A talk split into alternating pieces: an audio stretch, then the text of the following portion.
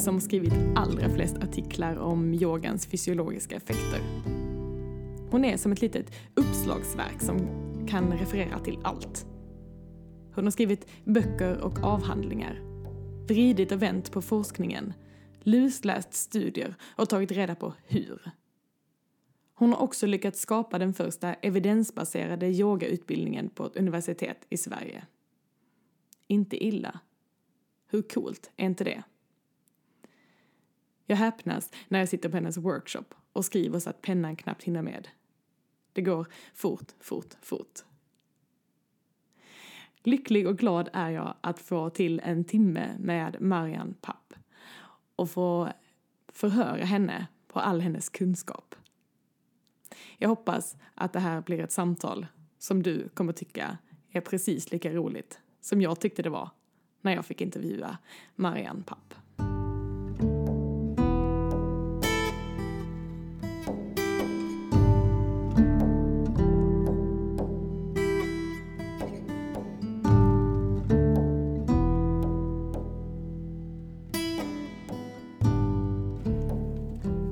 Hej Marian och gud vad kul att äntligen få spela in den här podden med dig. Jag känner mig lite humble här nu för att jag har tagit namnet yogadoktorn men egentligen är det du som är Sveriges yogadoktor. Det, det vet jag inte. Jag, jag eh, kom in, halkade in på det. Halkade in. Ja. ja, det är så roligt. Vi har precis haft en jättebra workshop med dig med temat balans. Jag har lärt mig mer än jag trodde var möjligt på tre timmar och jag sitter här och är eh, väldigt glad att jag fick ta del av den och väldigt glad att vi får lov att ha med dig med i podden. Absolut, väldigt kul. Ja. För du är eh, en av Sveriges största yogaforskare, måste vi säga. Och du har skrivit många, mycket om yoga. Du har skrivit en avhandling om yoga. Ja, Du har en kurs på KI, den första universitetskursen som är, handlar om yoga, evidensbaserat. Det är Ja. lite av det som du har gjort. jo, det är det. Ja. Lite grann. Du ska snart få presentera dig själv också, men jag eh, har ju nu en ny idé om att eh, eh, det vore roligare om du kan få presentera dig själv genom att svara på frågan Marian, vad är det bästa med att vara du? Det bästa med att vara jag själv det är ju faktiskt eh, att jag verkligen nu när man har kört ett tag yoga och man har, man har kommit en bit i livet, det är ju verkligen att eh, jag, jag, jag trivs verkligen med att vara som jag är. Jag trivs extremt bra och att jag har träffat eh, min man som har förändrat mitt liv, eh, eh, bestiger berg och eh, eh, mycket i bergen och eh, det har faktiskt förändrat mitt liv. Jag skulle säga, ja, mitt liv förändrades faktiskt när jag var på Nya Zeeland, när jag eh, började klättra i grottor där. Det var faktiskt, eh, då kände jag att jag var verkligen, hittade min kraft. Så att eh, fira mig ner i grottor, 50 meter och började med bestigning där och bergen och eh, sen när jag kom hem så träffade jag då min man och eh, innan så var jag mest the city living liksom och nu, nu, nu känner jag att eh, Ja, jag, jag, jag älskar att bara vara ute i bergen och eh, läsa forskningsrapporter och, och eh, ha massa yogaklasser. Jag, jag, jag verkligen känner att jag gör exakt det eh, som jag har drömt om. Så att eh, jag, jag är nöjd med, med livet. Hur, gam, hur gammal var du när du eh, hittade bergen i Nya Zeeland? Så det var... Jag var runt eh, 27 någonting. Ja. Och eh, innan dess, eh, jag har jobbat med träning innan. Så mycket med fysisk aktivitet och med dans och eh, också nästan eh, professionellt eh, fram till dess. Eh, lite andra jobb också. Men så i hela mitt liv har jag ju jobbat med kroppen verkligen. Gjort långa cyklingar och Men det blev aldrig det här extrema med att gå remote typ en vecka och inte träffa någon person. Inte extremt, säger du. Nej. Nej, men, men jag menar, det, det är ju... Li... Det, är- det är på något sätt... Jag, jag, jag känner att eh, det bästa är verkligen att jag har hittat... Yogan har förändrat mitt liv, men det är inte bara yogan, utan... Eh, det är också faktiskt naturen som har haft en stor inverkan på... Mm. Jag känner att man kan leva fullt ut, det är viktigt för mig. Att liksom... Hur, hur kom yogan in i ditt liv då? Yogan var också på Nya Zeeland. Mm. My life is before New Zealand, after New Zealand. Eh, men, nej, men jag hade då en sån här dansklass. Och eh, varje vecka så stod det några såna här yogisar utanför min klass. Och de såg så dystra ut. Och de stod där vecka efter vecka. Och de liksom... Are you sure you don't want to try the class? You can uh, try the class for free.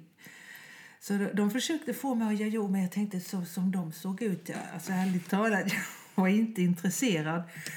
Men eh, när jag väl började, eh, jag var med på en klass och eh, jag kände direkt hur jag fick den här interreceptionen. Jag liksom upplevde händerna och jag bara kände att eh, cirkeln var sluten på något sätt. Jag liksom upplevde verkligen att jag eh, fick bättre kontakt med min kropp på något sätt. Och det var ju, min bakgrund är ju ayenga yoga, den är ju ganska terapeutisk och den är ju, det är ju inte som ashtanga, den kan ju vara som den också men det var ju typ eh, bekasarna, ena knät upp mot väggen, första övning och så bak direkt mot väggen. Öppna upp framsidan av låret. Eh, och läraren var, var lite strikt sådär men eh, det var faktiskt min första yogaklass och sen eh, Ja, sen, sen jag, jag tyckte, jag kände att jag fick väldigt bra effekter. Svårt att sätta exakt fingret på, men det var att jag kom tillbaka till det. Och hur kom forskningen in i allt det här då? Ja, alltså på den tiden, det, jag ville ju som du bli läkare då, så jag sprang på massa föredrag där, alltså läkarföredrag och eh, eh, kom ju inte in förstås, utan eh, jag var bara intresserad, läste forskningsrapporter då hela tiden. Men eh, forskningen kom ju in senare. Det var ju, eh, det var ju via eh, Svensk idrottsforskning. Då hade jag haft lite artiklar. Det hette Fitness, en tidning om solhälsningen. Det var några artiklar då på, ja det var väl 2000 ungefär, 2003 något sånt. Och då fick jag en förfrågan där. Det var Artur Forsberg, om du vet vem det är. Han har skrivit en del konditionsböcker. I, I varje fall han, eh, han, han, han frågade om jag ville skriva där om forskning och yoga och han tittade lite på eh, och sen ville han ha en naturbild för jag hade ju också någon naturbild på yogapåse i naturen. Så det började med att jag skrev där och sen skrev jag fem, sex artiklar då i Svensk idrottsforskning. Bara lite översikts eh, och då var jag bara master, eh, kom jag ihåg. Och eh, sen, eh, sen var det att jag fick kontakt med eh, min handledare då som är professor eh, och helt enkelt testade ett program på ett företag två stora företag i Stockholm och då var jag inte registrerad doktorand. Men det är kanske lite längre historia än det, men ungefär. Ja. Men forskningen blev viktig i alla fall och det blev en stor del. Och nu har du skrivit en avhandling. Vad handlar den om? Ja, alltså avhandlingen, det är, eh, när, man, när man gör då såna interventioner, då testar man ju olika interventioner. Så att jag testade tre olika. Eh, och eh, det var ju sån här fysisk yoga. Så den första var ju, man försöker ju se när man designar upp, som du själv vet, man tittar var, var är det liksom en lucka? Vad behövs det mer? Så då tittar man, okej, här saknas det. Så att det, det började med att jag eh, gjorde på HRV, då hjärtfrekvensvariabilitet. Jag var väldigt intresserad av det ämnet och jag hittade då en överläkare på Sankt Göran som sponsrade mig. Jag fick låna apparater där och eh, helt enkelt gjorde en studie på eh, ett program med lite mer invasioner. Eh, testade och eh, det ju- blev då en forskningsrapport. Det var en av studierna. Eh, Och den andra var då på solhälsningar, eh, den här mest vanligt använda yogasekvensen. och eh, mätte då andra parametrar, blodtryck, eh, blodparametrar, eh, också upplevda symptom. Så att eh, jag har en artikel som kom ut från den nyligen då som man kunde se då eh, ett visst eh, samband mellan ökad yogados och förbättrad sömn. Mm. Det var ju studenter då och sen den tredje eh, interventionen jag undersökte det var ju då mer patienter, det var astma KOL-patienter. Mm. Eh, och då var det ett program, så jag tittade då hur andra forskare har forskat på yoga, vilka program de använde när de undersökte astma KOL. Så då använde jag det som bas där de fick effekt och sen utarbetade jag ett program där och jämförde då med fysioterapi och eh, yoga då på astma KOL på då Mm. dels eh, funktion, framförallt fysisk funktion eh, också, inte blodparametrar där utan fysisk funktion och eh, eh, Eh, självupplevda symptom och såna här sjukdomsspecifika enkäter för astma KOL där de får liksom skatta hur de upplever programmet. Sen är det en kvalitativ där också på, på den studien. Wow. Hur ser forskningsläget ut nu generellt när det gäller yoga? Och vad... Jag tänker, du har hållit på med det här i ganska många år. Och hur såg forskningsläget ut då och vad är den största skillnaden nu, tycker du? Är du, du Ja, upplever ja, liksom? Det är ja, svårt att hålla koll på hur hela läget ser ut, det förstår jag också. Men vad är din upplevelse?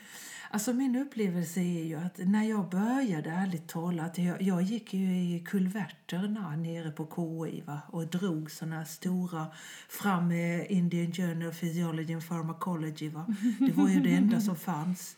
Jag åkte ju till och med till Köpenhamn för att hitta Yoga Journal, eh, kommer jag ihåg, för jag hade ju min teacher training där. Men det var väldigt svårt att få fram. Man fick beställa forskningsrapporterna. Man fick liksom eh, skriva till KI och så fick man beställa. Nu låter det som jag är jättegammal.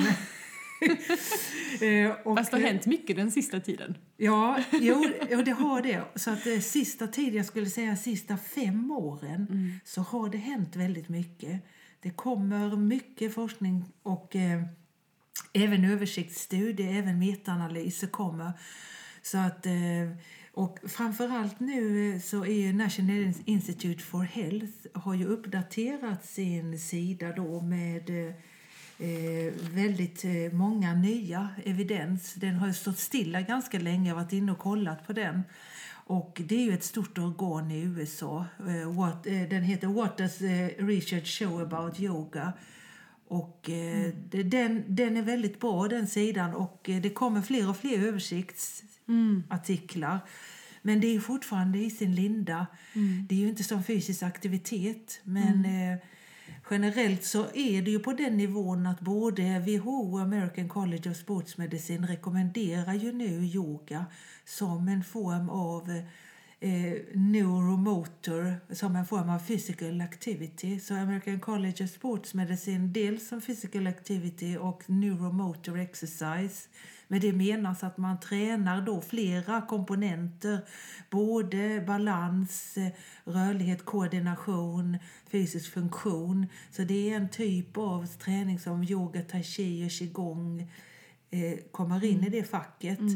Men yoga tillför ju också styrka och flexibilitet. Så det är dels både neuromotor, sen är det additional, både då eh, eh, muskelstyrka. För National Institute of Health in UK och i US eh, lägger faktiskt i nuläget så ser det ut så att yoga ligger inne som en typ av styrketräning. Så jag skulle säga att det är som en typ av lyssnande eh, attention-based eh, eh, strength training. Mm. Men det är lite speciellt med yoga och den frustrationen sitter jag också på för att det är, yoga är så mycket och det är så stort. Ja. Och att forska på det här är ett hästjobb för att det är på ett sätt så väldefinierat men samtidigt så otroligt odefinierat. Och vad det krävs också en viss kunskap av den som väljer att forska på yoga, att veta vad det är vi faktiskt gör.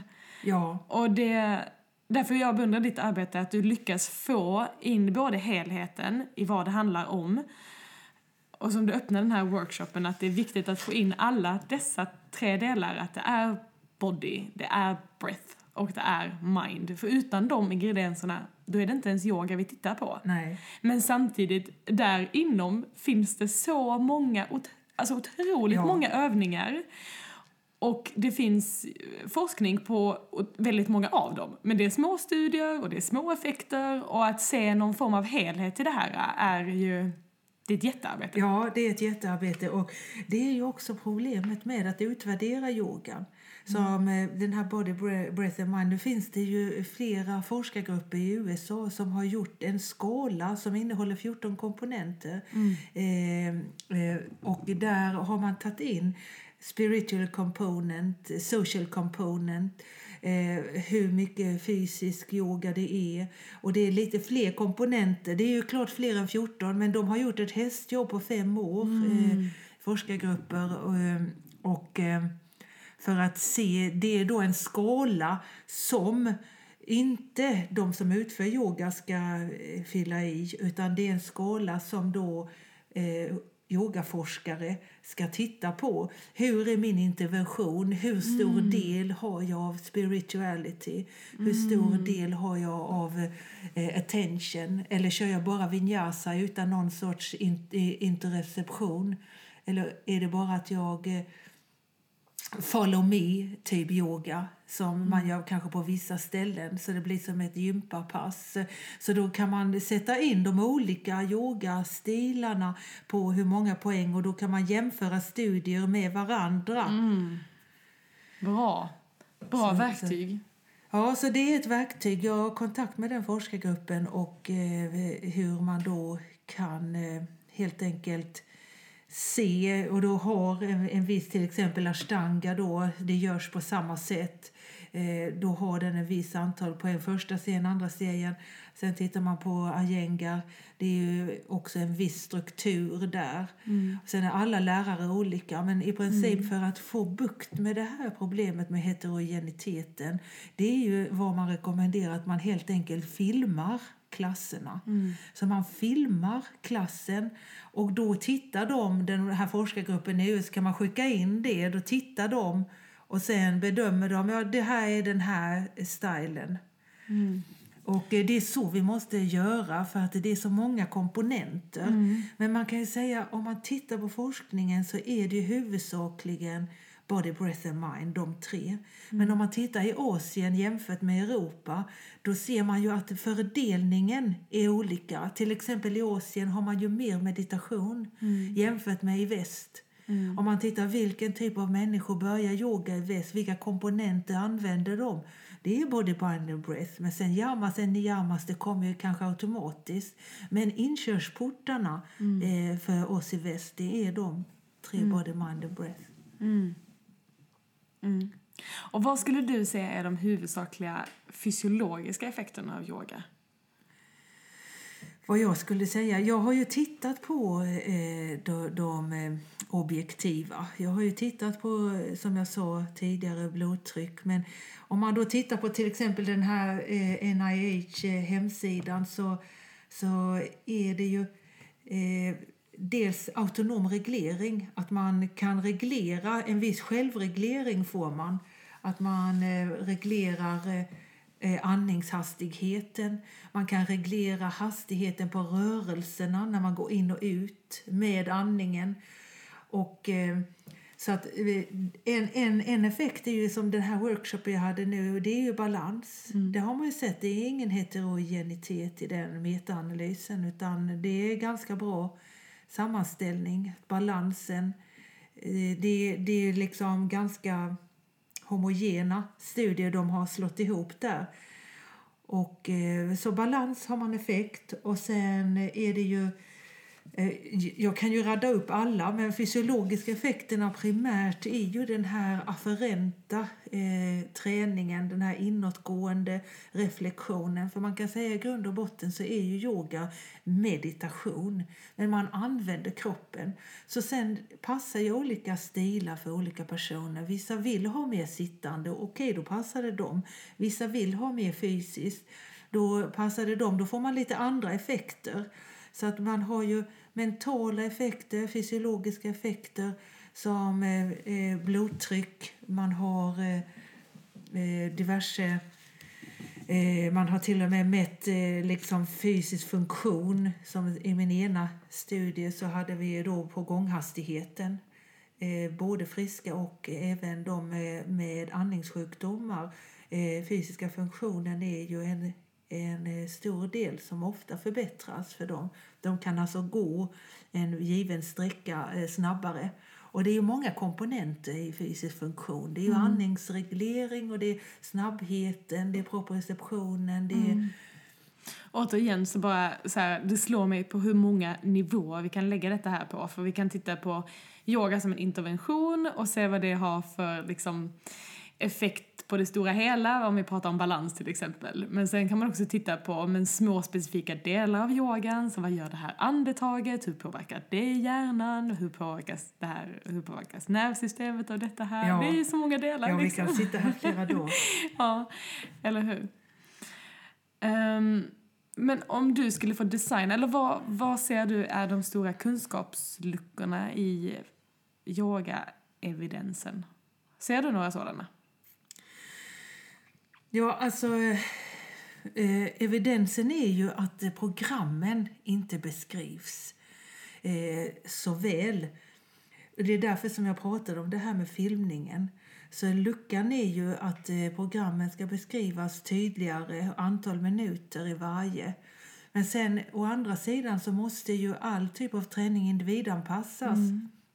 Så är det med fysisk aktivitet också. Så det är ju inte bara problem med forskningen i yoga, det är också inom fysisk aktivitet. Det är mm. mycket heterogenitet till exempel på stretching. Mm. Så att eh, eh, det, det är liksom, man kan säga att eh, jag tycker att jag läst, när jag har bara tittat igenom forskningen så tycker jag mig se att det finns studier som visar att det yoga påverkar nervsystemet, det påverkar hormonsystemet, det påverkar liksom det vi pratade om med HRV och blodtryck och det påverkar hjärnan och, och det verkar, det finns mycket studier och det verkar vara ganska väl dokumenterat. Behöver vi fler studier som visar på effekterna av yoga? Absolut. Va? Det behövs eh, väldigt mycket mer studier för att det är ju så att eh, man, man, man slår ihop då eh, flera olika typer av studier och ibland så kan det vara en lugn yoga och sen kan det vara en mer fysisk yoga. Men det, mer och mer så kommer det nu översiktsstudier på just hatta yoga eftersom även WHO och American College då, underförstått så är det hatta yoga som den största forskningen är på och det är den fysiska yogan. Mm. Men ibland kanske så inkluderas det det är flera olika stilar men det håller på med lite mer renodlas att man då ska göra den här mer fysiska typen eh, och att man gör, jämför då till exempel om den här studien har mer invasioner jämfört med en annan studie. Vad blir effekten då på HRV till mm. exempel? Vilken är den aktiva ingrediensen i yoga? Det är det man försöker plocka ut. Kanske att det är bara läraren som är den mm. aktiva ingrediensen. Kanske är det bara social, att de träffas, mm. the social group. Det har en jättestark effekt. Mm. Kanske det är musiken. Mm. Du vet vissa, jag hade ju lite med en av mina studier då var ju eh, den ena gruppen hade lite bakgrundsmusik. Medan eh, i yogan så hade vi ingen musik. Man vet att musik påverkar. Man mm. vet att tio minuters musiklyssnande kan sänka blodtrycket. Tio minuter per dag. Så om man då har jättemycket musik och, och stora liksom trummor och man vet ju att eh musik gör ju att pulsen blir samma som musiken, mm. samma hastighet. Så vi håller fortfarande på att plocka ut de aktiva komponenterna? Ja, ja, ja, jag tror fortfarande håller man på med det. Och sen så ser man ju på det enskilda, det här body, breath and mind, då tittar man enskilt, till exempel kroppsposition. Hur förändras, till exempel om man tittar på bakåtböjning, om man tittar på till exempel depression. Då går jag in och tittar på program. Det är mindre studier, men då går jag in och tittar på program. Okej, okay, vad är det för sorts övningar som ingår? Den här studien var bra, de fick effekt. Men vilka övningar ingår där? Då går jag in och tittar, så tittar jag på en annan. Vilka övningar är det där? Då kan jag liksom, det är lite mitt jobb också med, i och med den här eh, kursen som vi har, att plocka ut där vilka övningar som återkommer. Och det, mm. det, eh, där har vi the body. Sen är det samma sak, vilka andning, då tittar jag på, då har jag fem, sex olika program som jag tittar, vilka andningsövningar använder forskarna? Okej, den studien fick ingen effekt, hade den andningsövningen? Så att det, det, det är liksom sorteringsjobb eh, mm. eh, lite grann. Mm. Och sen så, så, så tittar man Eh, upp, uppmärksamhetsbiten. Och det är ju svårt att veta när man bara tittar på listan av påserna. Hur har det instruerats? Mm. Så att den tredje mind-biten är ju eh, också svår. Men så är det ju säkert i fysisk aktivitet. Mm. Så, i så att de jag cyklade och pratade med varandra varje vecka. Och det står ju inte. Det står bara mm. cycling. Mm. Så det är så många komponenter. I själva verket att eh, forska på människor är svårt. Ja, människor är svåra. Och forskning ja. är också svårt. ja. Det är en, en lite komplex värld vi har kastat ja. oss in i. Minst sagt. Ja, jo, det, det, det är allmänt. Men det, det är ju som sagt... Eh, när det har med eh, hur man beskriver och skriver. De här rapporterna är också ibland reglerade. Man kan inte skriva för långt heller. Mm. Mm. Men idag hade vi en workshop som handlade om balans. Ja. Varför är balans så viktigt?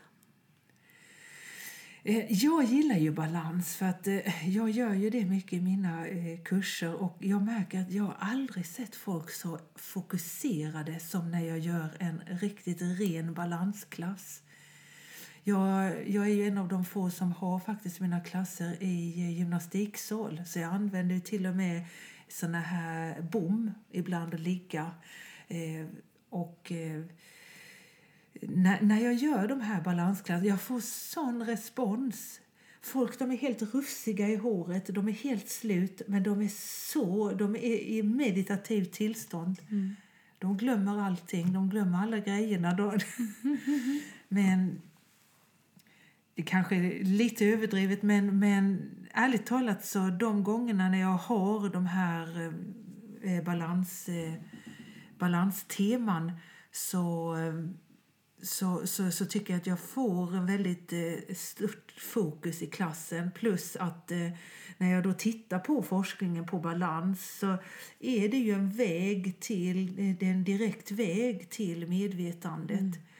Och eh, jag har ju sett, det finns en viss evidens på eh, hur balans och ångest hänger ihop. Som vi pratade nu om de kärnorna här som jag visade modellen på mm. workshopen.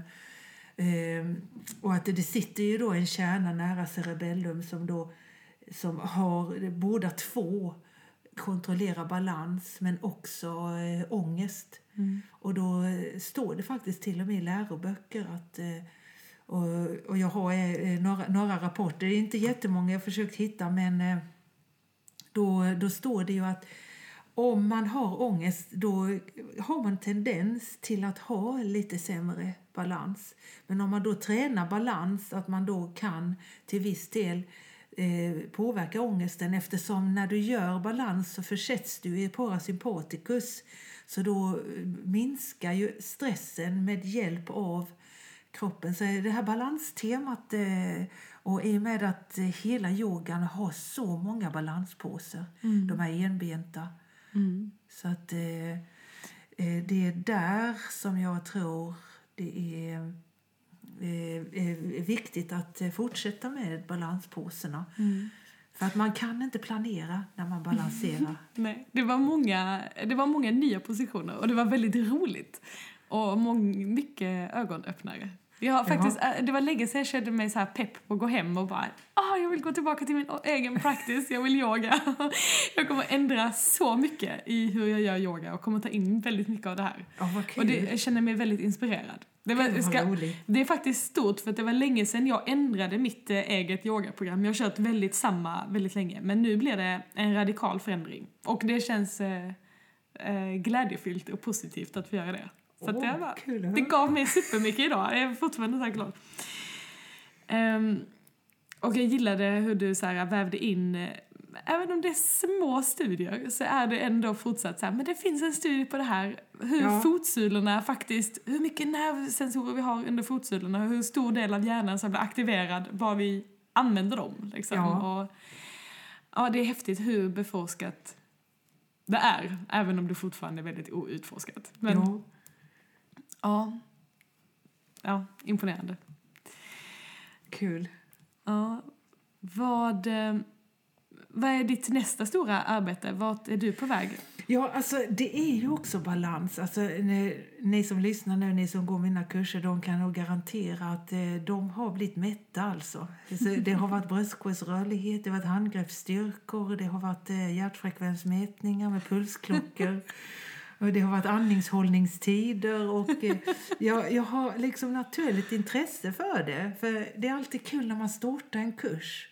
Så, så är de, det är också lite pepp för dem att liksom få compliance, att de går kursen. Och så mäter man efter kursen. Jag gör små pilot för att se då var... Och då gjorde jag det på balans. Och det var faktiskt en fysioterapeut som skrev då sin, eh, sin C-uppsats. Och det var ju då på balanstider. För då gjorde jag en hel termin bara balansövning. Programmet var baserat väldigt mycket på olika kroppslägen och balans. Och eh, de som hade låga balanstider förbättrade sin balans av yoga. Men eh, jag, jag håller också på, och, eh, på med en forskargrupp då att titta på hur eh, komorbiditet, eh, antal sjukdomar och också antal läkemedel. Då har man gjort på ganska många eh, personer mätt balans och eh, se om det påverkar då. För man vet ju ju fler läkemedel man tar eh, desto mer påverkas fallrisken. Och eh, kanske också eh, antalet eh, sjukdomar. Jag håller på att räkna på det och sen eh, eh, det är väl ett av dem och sen ett annat projekt har jag också där jag kommer kolla på ångest. Sen har jag ju ett eget balansintervention eh, planerad framöver så att eh, vi får se hur det går. Wow. Kan man designa en perfekt studie, tror du?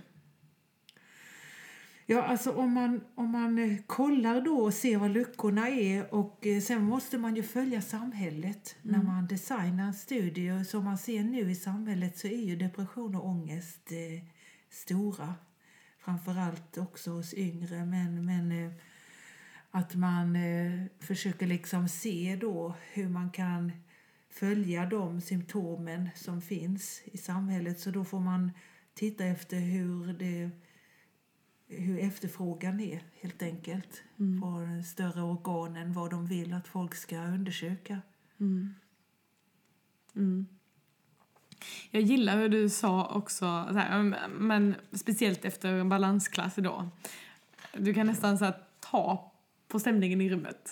Alltså du, du kan se, du ser hur lugna alla blir. Du, Ja. du, kan, du märker hur någonting förändras. Du märker, du, det är som att man kan vi kan se det, vi kan ta på det. Ja. Fast hur, hur får man ner det i ett forskningsresultat? Det är liksom det som är den stora frågan. Ja, Ja. Och jag hade ett jätteintressant samtal med en kompis. Vi satt och pratade om vad som är flummigt. Men att det är, på ett sätt är det inte flummigt överhuvudtaget. För det är så tydligt. Men samtidigt Ja. är det superflummigt. Men det känns mer flummigt att försöka få ner det här i ord på ett papper och ha resultat jo. på det. För det kan man inte ta på. Liksom.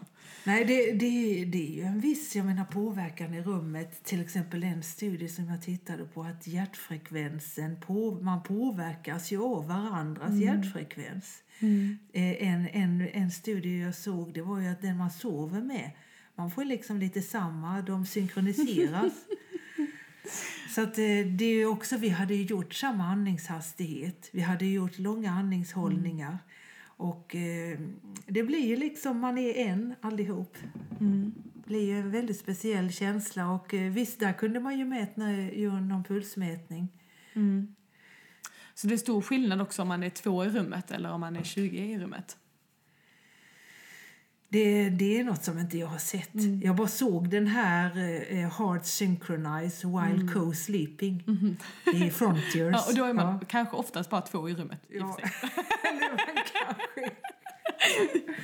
Jag tror det var bara två. Och så såg man en graf där. If sleeping in separate rooms, då var det inte liksom samma puls. Och sen eh, såg de i samma. Ja. Jag älskar att det finns nästan studier på allt år 2019. Man har tittat på mycket. Ja, jo man har det.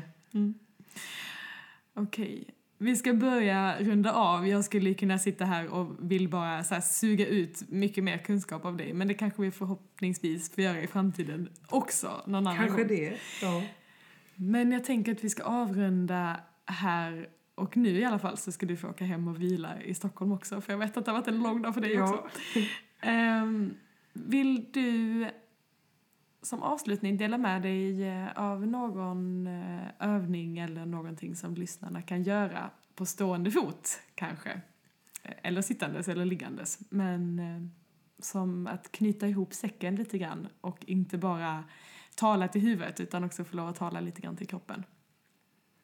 Avsluta med någonting. Någon övning som man kan göra eh, direkt. Mm. Alltså en övning som jag använder eh, eh, mycket spontant, det är, jag, är, jag gillar ju inversioner. Men det är klart om du lyssnar på det här nu och kör bil, som kanske många, eller cyklar eller sitter på T-banan. Då får de stanna och pausa och stanna och gå ut och, och Ja. göra sen. Mm. Ja, det, det, det kan hända. Men vad jag brukar göra helt enkelt, jag har ju eh, två, två såna här köksstolar som jag vänder mot varandra, dynorna mot varandra och ryggarna utåt. Och så har man kanske en eh, så att huvudet får plats 20 centimeter mellan som vi körde på workshopen nu. Du kanske vill beskriva den annorlunda men vad man gör är att man lutar sig fram, sätter sina axlar på varsin sida av dynan och huvudet hänger i mitten. Och sen så lyfter man ena benet upp så har man stolarna mot väggen och så eh, tar man upp båda benen, händerna framför axlarna och eh, lyfter upp eh, benen. Man kan vila benen mot väggen också. Den, den övningen använder jag ganska mycket för att man pratar om att fysisk aktivitet är så bra för att få blod till hjärnan. Mm.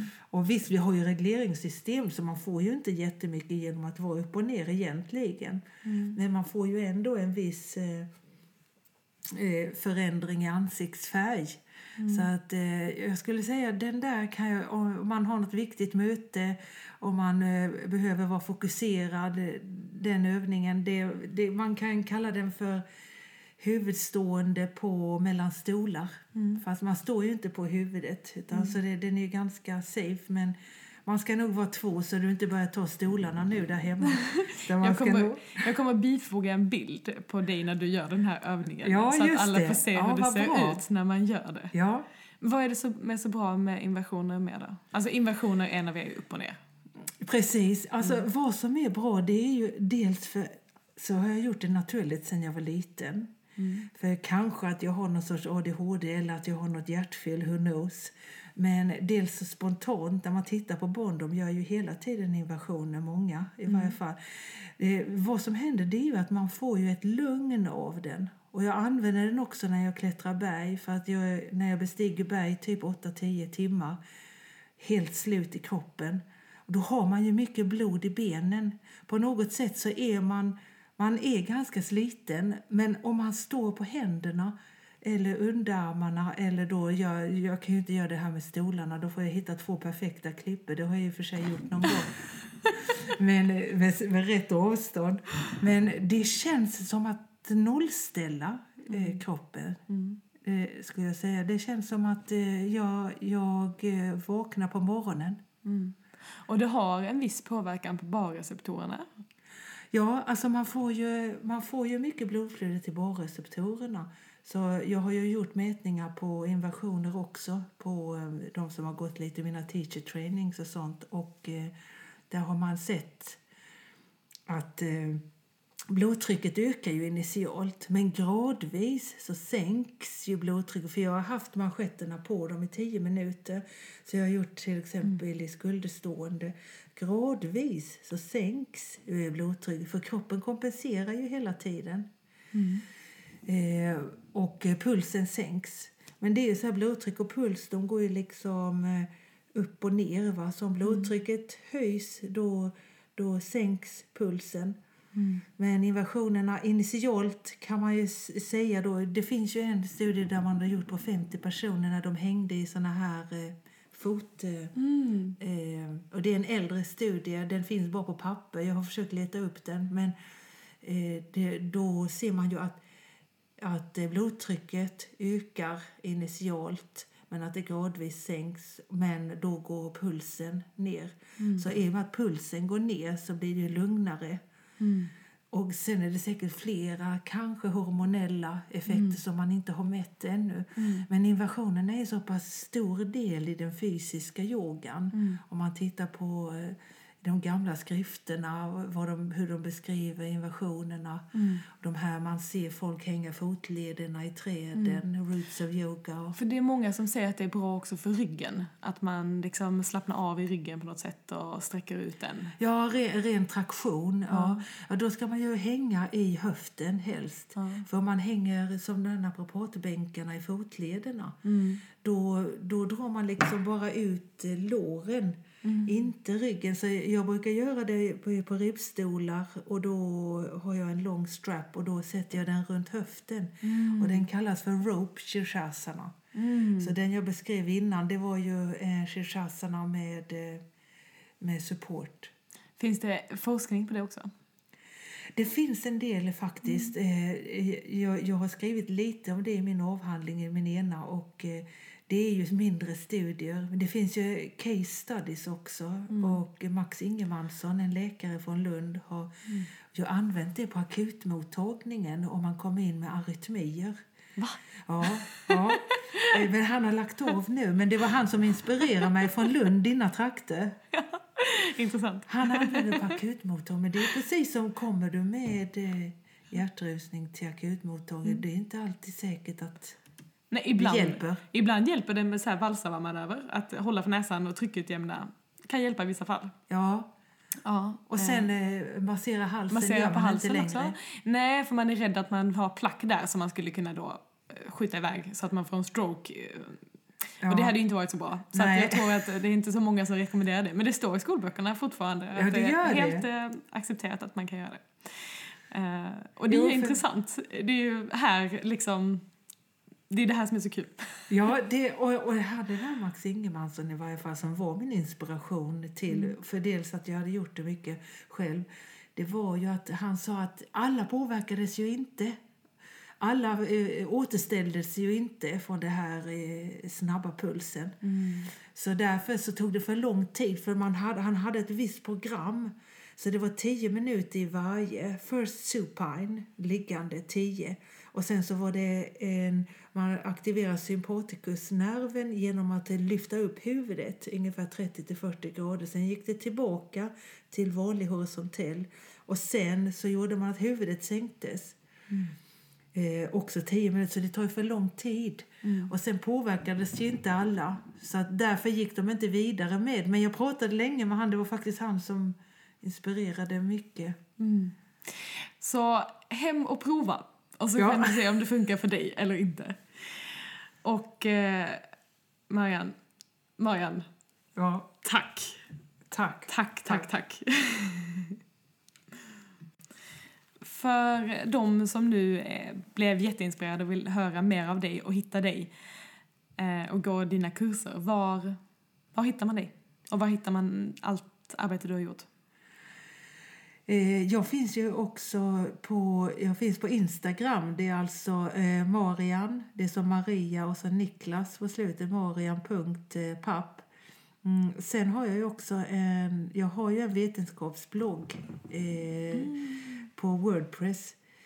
Men den uppdaterar jag inte lika mycket. Men om eh, de följer min Facebook, den heter Funktionell dynamisk hatta yoga. Där skriver jag mycket om nya studier om yogaforskning Mm. som har kommit ut. Och också om lite kurser. Jag har ju eh, lite retreats, eh, sommarkurs i skärgården varje, varje sommar en vecka. Och Mm. sen så jobbar jag också på KI friskvården så har jag yoga där. Mm.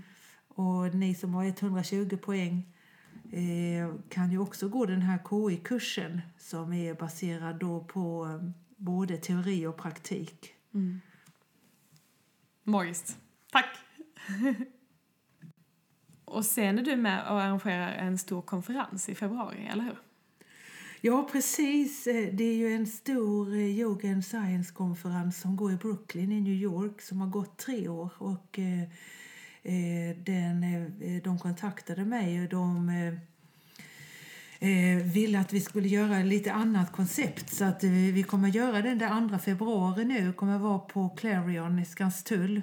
Och det kommer vara en söndag från 11 till 4 eller 11 till 5.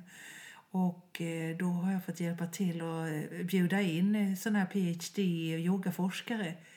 Så missa inte det. Det kommer en forskare från eh, Tyskland som heter Holger Kramer som har publicerat eh, ungefär 300 forskningsrapporter om yoga. Han är keynote speaker.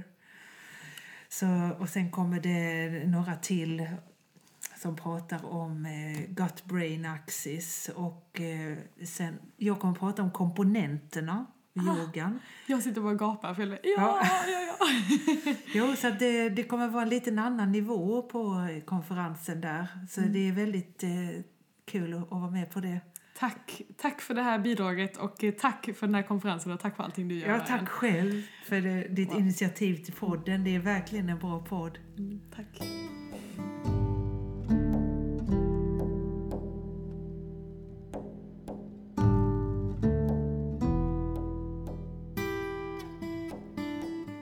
Vill jag skicka ett stort tack till Yogobi som hjälper oss att göra den här podden möjlig. På yogobi.com kan man hitta yogaklasser och föreläsningar och träningsprogram med Sveriges främsta yogalärare på ett och samma ställe.